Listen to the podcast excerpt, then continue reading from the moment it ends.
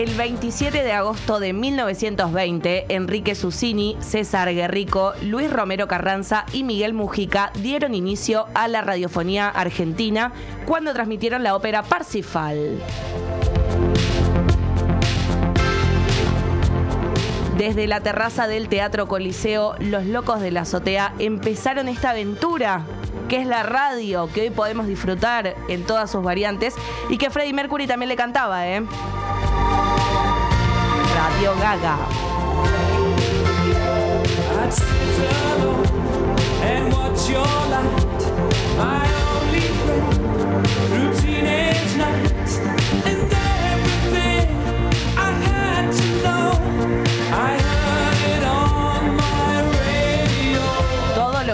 Que saber lo escuchó en mi radio. Lo escucho, lo escuchaba, lo escucharé. Bueno, él en esta canción, eh, creo que la frase más linda que tiene es, dice, Someone still love you. Alguien todavía. Acá tenés a alguien que te ama, radio. Bueno, creo que somos muchos, por suerte. Y hoy, como para hacer un contenido distinto, porque dije también, bueno, vamos a contar otra vez la historia, que ya se contó mil veces. Eh, mañana la radio cumple 101 años, así que esta historia se contó 100 veces seguro.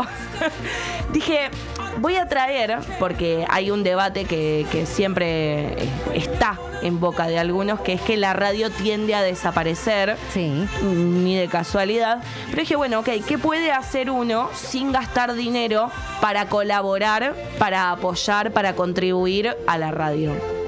Y eh, también algo que, por lo menos para los que hacemos radio, ¿no? No está en, en discusión que tiene que ver con, la forma que tiene la radio de llegar a, la audiencia. El vivo en la radio, la elaboración de contenidos en radio, están más ligados a una conexión más directa y más íntima con, el oyente, ¿no?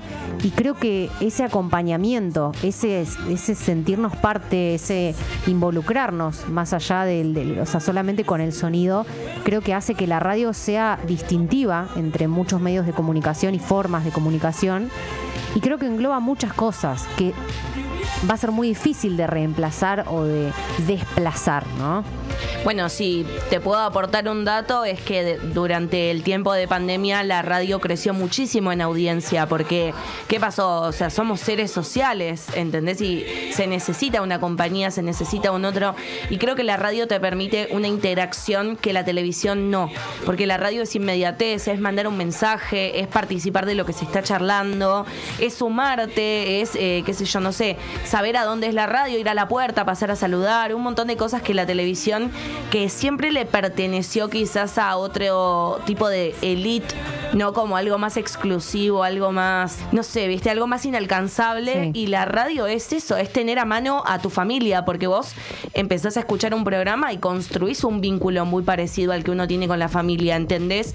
Los chistes, de qué hablan, quién está hablando en cada momento, viste que lo decíamos el otro día, que quizás al principio cuando recién pones un programa te cuesta identificar quién es Lula, quién es Yami, quién es Y a los dos días decís, ah, esa es la risa de Yami, ¿viste? Como que te permite meterte de, otra manera y... te permite, eh, te, permite una espontaneidad que muchas veces la estética que te exige la televisión eh, la extingue. A mí lo que me gusta de la radio es que no te deja mentir.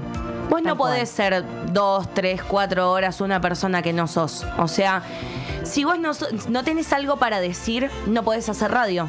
Y la televisión quizás se vale de otro tipo de recursos, no menos válidos tampoco, porque es un gran medio de comunicación la tele. Son diferentes. Pero son diferentes. Y la tele tiene, eh, la radio, perdón, la radio tiene eso, tenés que eh, tener al oyente activo, viste, atento y, enriquecerlo también con una cortina musical, con un tema, con una publicidad también que suene linda. O sea, eh, el, el, oído tiene que estar endulzado todo el tiempo que dura el programa y me parece que lograr eso para mí es lo más parecido a la magia que, que, uno puede experimentar. Y bueno, tenemos estos consejos o estos tips para apoyar la radio sin gastar dinero, ¿no? Bien, me gusta. Como decir, bueno, ay, yo no quiero que la radio desaparezca. Bueno, ¿qué puedo hacer desde mi casa?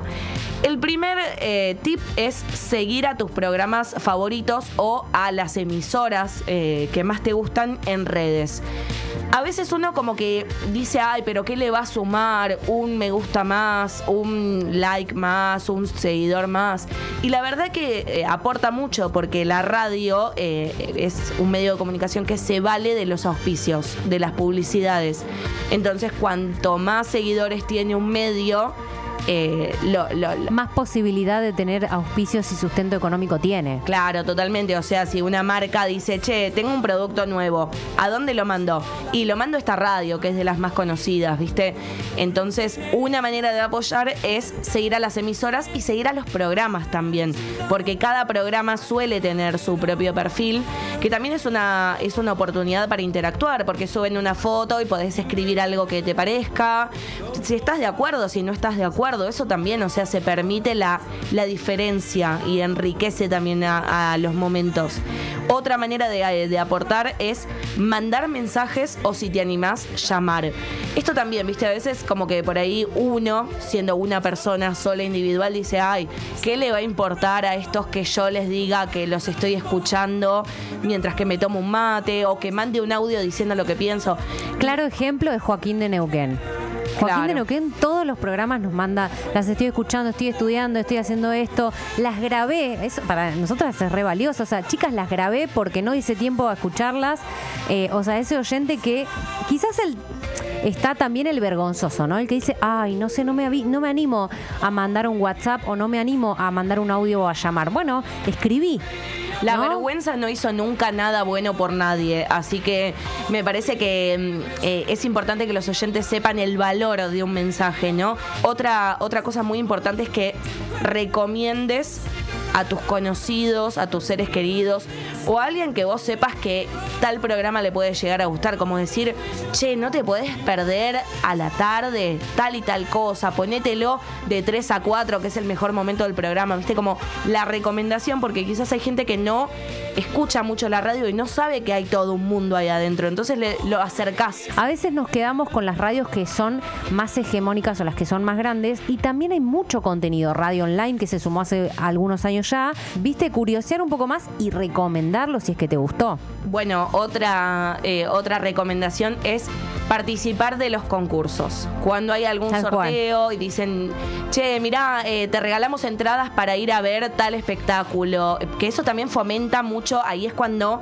la radio hace match con el teatro, con el cine, con todo lo que es cultural. Ahora hay muchas, muchas maneras de participar en los concursos, puede ser comentando un posteo en Instagram o comentando un reel o llamando a la radio o mandando mensajes. Es un lindo intercambio, además también tenés la posibilidad de ir hasta la radio, conocer a dónde se hace el programa que, que a vos te gusta y, los sorteos también tienen eso, ¿no? Como devolverle un poco al oyente de, de todo lo que te da.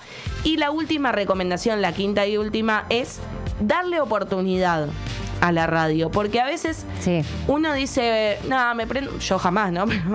Otra gente dice, no, me prendo la tele, pongo cualquier cosa, lo dejo de fondo. Che, y si le das la oportunidad a la radio de que te llene, eh, por ahí ese, ese ratito vacío, la única manera de que no se cumpla la magia de la radio es que no se escuche. Mañana 27 de agosto se cumplen 101 años de la primera transmisión radial en Argentina y desde quien las conoce, ¿qué te vamos a que escuches la radio. ¿De dónde salieron estas pibas?